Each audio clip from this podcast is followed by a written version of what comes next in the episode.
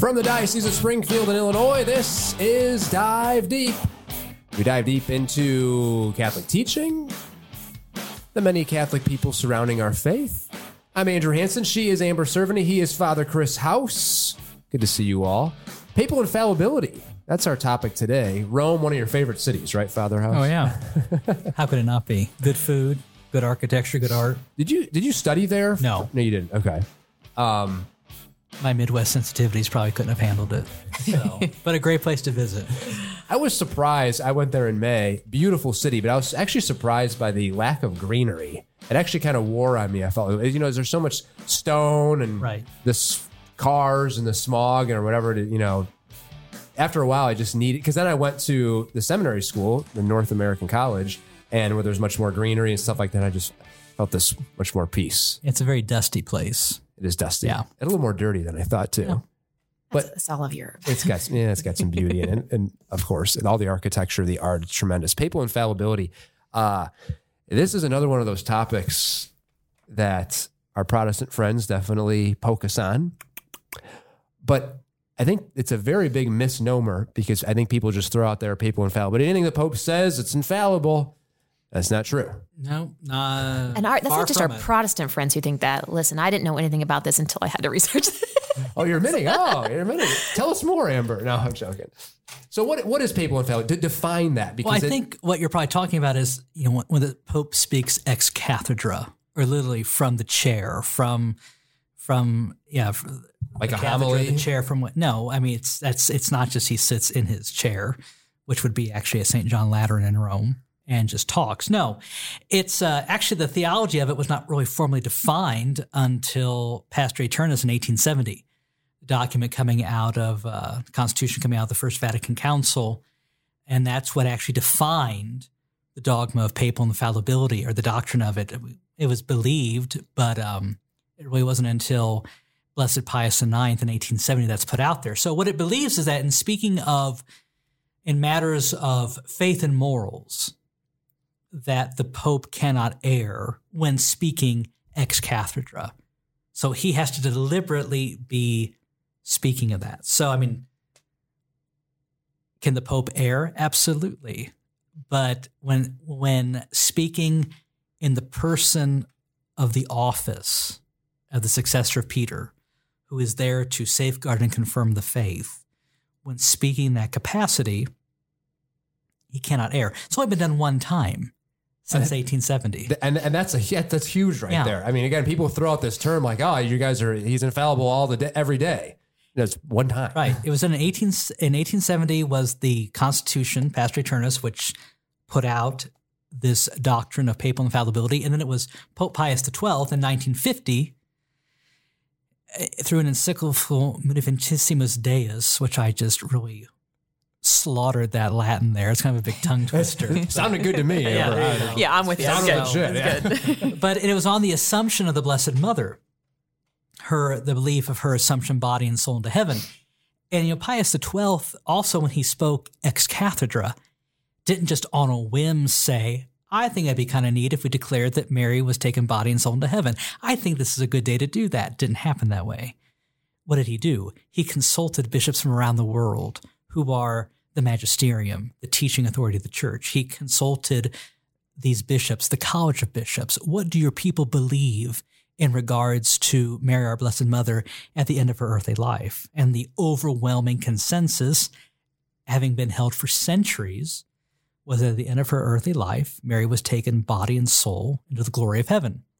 So, having received all this, seeing that the faithful held this belief, Pope Pius XII declares this a dogma of the church. He declares it ex cathedra, declares it to be infallible, but not just some random statement. It was a statement that is held by the faithful, has been found to be tried and true, and at the core of what we believe as Catholics. And when he makes that statement, he actually has to use those words of basically what I'm about to say is infallible. Right. He defines it as being infallible. So, and there, there are certain key phrases in other documents, you know, to, uh, to defend the faith, uh, to confirm the brethren, things like that. There are certain key phrases you'll find in a document that, um, actually, when I was in, in uh, canon law school, I did a paper on um, different levels of teaching and what had to be held and different things like that. And a great example of this is in 1994, Pope St. John Paul II wrote on the ordination of priests, this document which declared that ordination was reserved to men alone. And it was declared that that document was an infallible teaching. Now, he did not give that ex cathedra, but it was declared to be an infallible teaching because you find these key phrases in there. And at the time, Cardinal Ratzinger, of course, later Pope Benedict XVI, Cardinal Ratzinger, as prefect of the Congregation for the Doctrine of the Faith, wrote this very beautiful theological commentary on that came about this time also on the profession of faith, specifically the profession of faith that pastors and priests who take other offices where they have to profess. And so about the different levels of teaching in the church. But at the same time, this talked about how this was considered to be an infallible teaching, even though it was not pronounced ex cathedra. Well, I mean, I'm going to dumb this way down. So this was my this was my uh, knowledge of this. So on Catholic Match, you have to answer questions. This is one of them. Do you believe um, in papal infallibility? So I work for the church. I check yes, right? Okay, and that's where I'm at. And then I started to read about this, and I'm like, time out. Are you? You're not Catholic if you're checking no on this. Why is that a question? Um, Why that's, is it on Catholic Match? That's yeah. That's what kind of got me about all this because it made it when you say like it, it gives like seven things. Do you believe in this, this, this, and this? And that's like the last one. So it makes it seem like it's this thing yeah. that you may believe in or you may not believe in, and no big deal. And I think the many thing for with many things, it's not so much a question of do people believe it or not, but first, do they even understand what it is?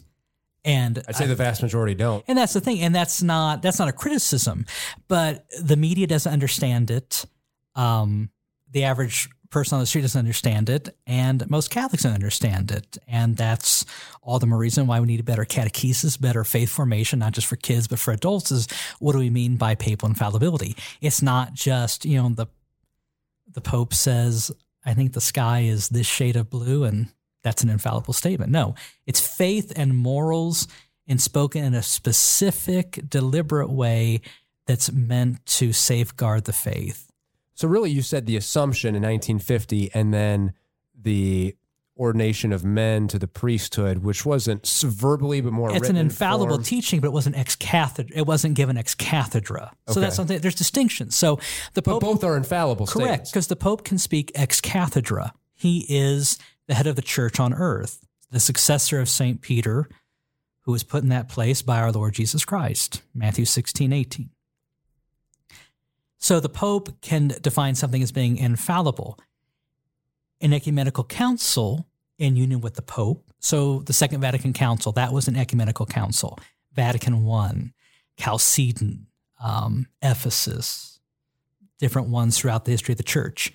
Those are the College of Bishops together in union with the Holy Father. Has to be in union. An ecumenical council has no authority, in fact, can't even meet if it's not in union with the Holy Father. So the Pope, with the College of Bishops and Ecumenical Council, can put out a infallible teaching, or the Pope, with what we call the ordinary universal magisterium. So the Pope and the bishops teaching truth in union together that takes on the character of infallibility. So the assumption is an ex cathedra statement. The notion of priestly ordination being reserved to men alone, that would comes out from the magisterium and it's considered infallible. Why? Because it's a teaching, a belief that's held to protect a dogmatic truth, that being the Eucharist.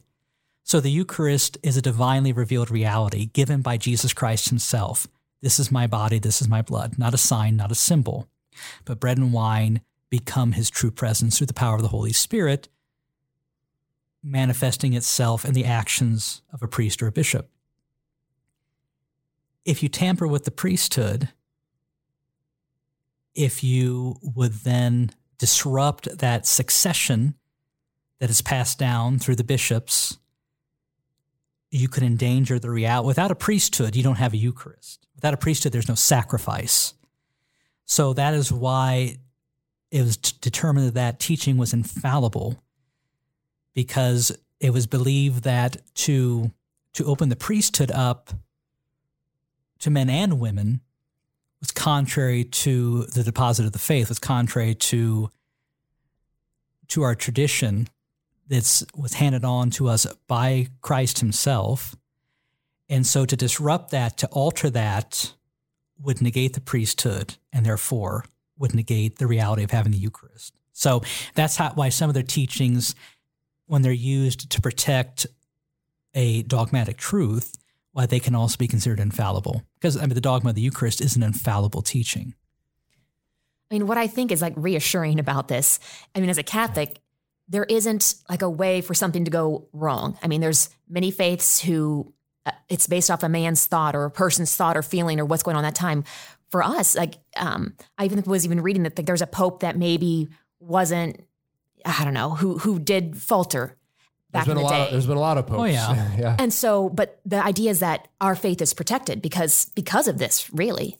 Right. And that's why the Pope himself, the Pope as a man, is not infallible. The office of the Pope, in certain instances of teaching, possesses infallibility. So when he when he makes these infallible statements, which again has been one, the assumption, and if you want to, I guess, lump in the the priest is only you know for men. Um, at that point, are we now called? So let's say before the before 1950, um, I could believe that the assumption of Mary happened. I maybe not believe. Then then the, Because it wasn't defined. it wasn't defined. Right. Then once it's defined, am I called as a Catholic to now fully accept that and to believe that? Right, because it's a dogmatic truth, and dogmatic truths, so things that are divinely revealed, must be held and believed. So you can find that in the Code of Canon Law if you've got nothing else to do. So, you are a canon lawyer. but there's other levels of that, though, too. You know, I mean, any teaching of the church is meant to be held and respected. But then there's a deeper level. There's like what we call then a so that's like a level three. Level two would be other teachings that y- you may not understand or fully believe, but you're still to give your assent to. But then there are those things that are divinely revealed. They have to be both held and believed. Are there any other issues percolating out there that you can think of that we are being discussed or For infallibility, for infallibility? I mean, you know, the assumption obviously is always an oral tradition that was passed on, you know, since you know, since since Mary lived here on this earth. Um, are there any other thing? I mean, because yeah, I mean, you mentioned there's, there's been one, uh, so I didn't know if you knew of any other issues that were kind of out there. I mean, there's other ones out there. I mean, that are pretty. I can't think of one. I think it's kind of seems like most of the points have been decided on. But I mean, before probably the last before the Assumption, the last big um, defining of something being uh, infallible would have been in 1854 when Mary's Immaculate Conception was defined as being a dogmatic truth. But of course, that was 16 years before Pastor Aeternus and the doctrine of, of papal infallibility. Papal infallibility had was believed, was held. Go back all the way back, I believe, to the the fourth or fifth century, the Council of Elvira, basically saying, you know, looking at these canons only hold power and authority if uh, if they're approved by the Bishop of Rome. So basically, looking at that, it's within the Bishop of Rome in the See of Peter, his successor. That is where this ultimate power to confirm and to hold together to safeguard the faith. That is where that resides. That's the whole point about exercising this notion of infallibility. It's not because I can or I want to, but it's to safeguard the faith and it's to shore up, to safeguard the faith of the sisters and brothers in Christ. So in the end, are we to believe that there will never be a pope that says something that is you know 100% contrary to the Catholic Church? For a pope to speak in heresy, and this is kind of the whole thing who would who judges the pope because the pope can't be judged according to the law of the church, but if it would be found, and this is in canon law, that, that a pope is guilty of heresy, he would be deprived of the See of Peter. He would lose his chair. Loses infallibility. Yeah. So, but remember one thing: it's not so much that the Pope possesses infallibility; it's the office I just, That that's, that's, that's an important distinction. that possesses infallibility. Because popes come and go, they live, they die, but the office remains and endures, has for two thousand years. It's been an interesting topic. All right, Father, it's good to have you. In- Canon law. How, how, how was your canon law degree getting that? Was it was it It was was it interesting? That like had to be anything. Fascinating. There, were some things that were riveting and interesting, and there were some things that it's just like, really, but that's just how it is. So How it many, good. How many years did that take you I did it over uh, five summers and then courses in the middle. in So- DC? Yeah, Catholic University, while being pastor of three parishes, vocation director, and lots of other great things. But See all that time off of purgatory, you just you knocked it out there doing that five years of canon law. from your lips to God's ears. So. All right. Well, that has been Dive Deep. You want more podcasts? Go to dio.org slash podcast. Thanks for joining us. We'll see you next time.